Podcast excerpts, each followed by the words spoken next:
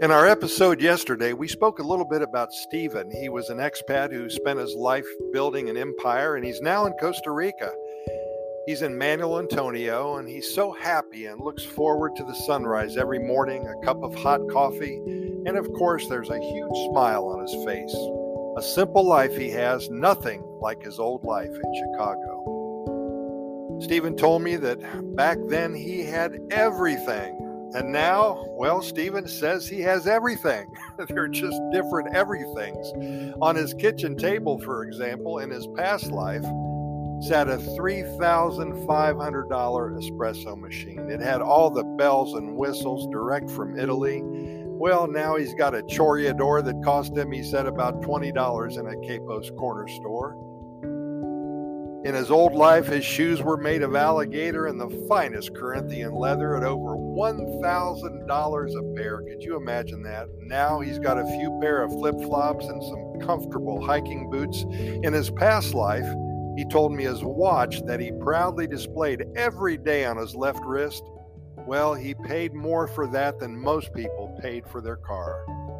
Now, when the sun rises, well, he automatically knows it's morning. And when the sun sets, well, he knows it's going to get dark, so he does not need a watch anymore. It's as simple as that. The main thing that has changed about Stephen is his attitude about success.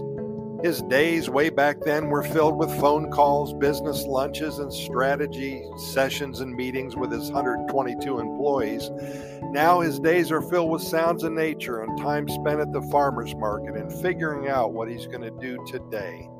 The only decisions he has to make is if he wants cream in his coffee or drinks it black, if he wants to go to the beach or lay in his hammock on his deck, or if he wants to have his neighbors over for dinner of freshly caught fish, or go to meet friends for a beer and some tapas at the local soda.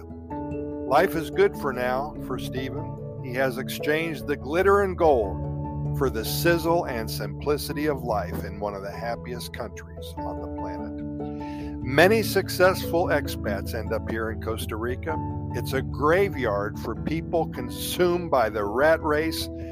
They finally figured out how important the Pura Vida lifestyle is and how it can not only add years to your life, but will create a daily path to complete, unadulterated, 100%, no doubt about it, outright, total, and sheer happiness.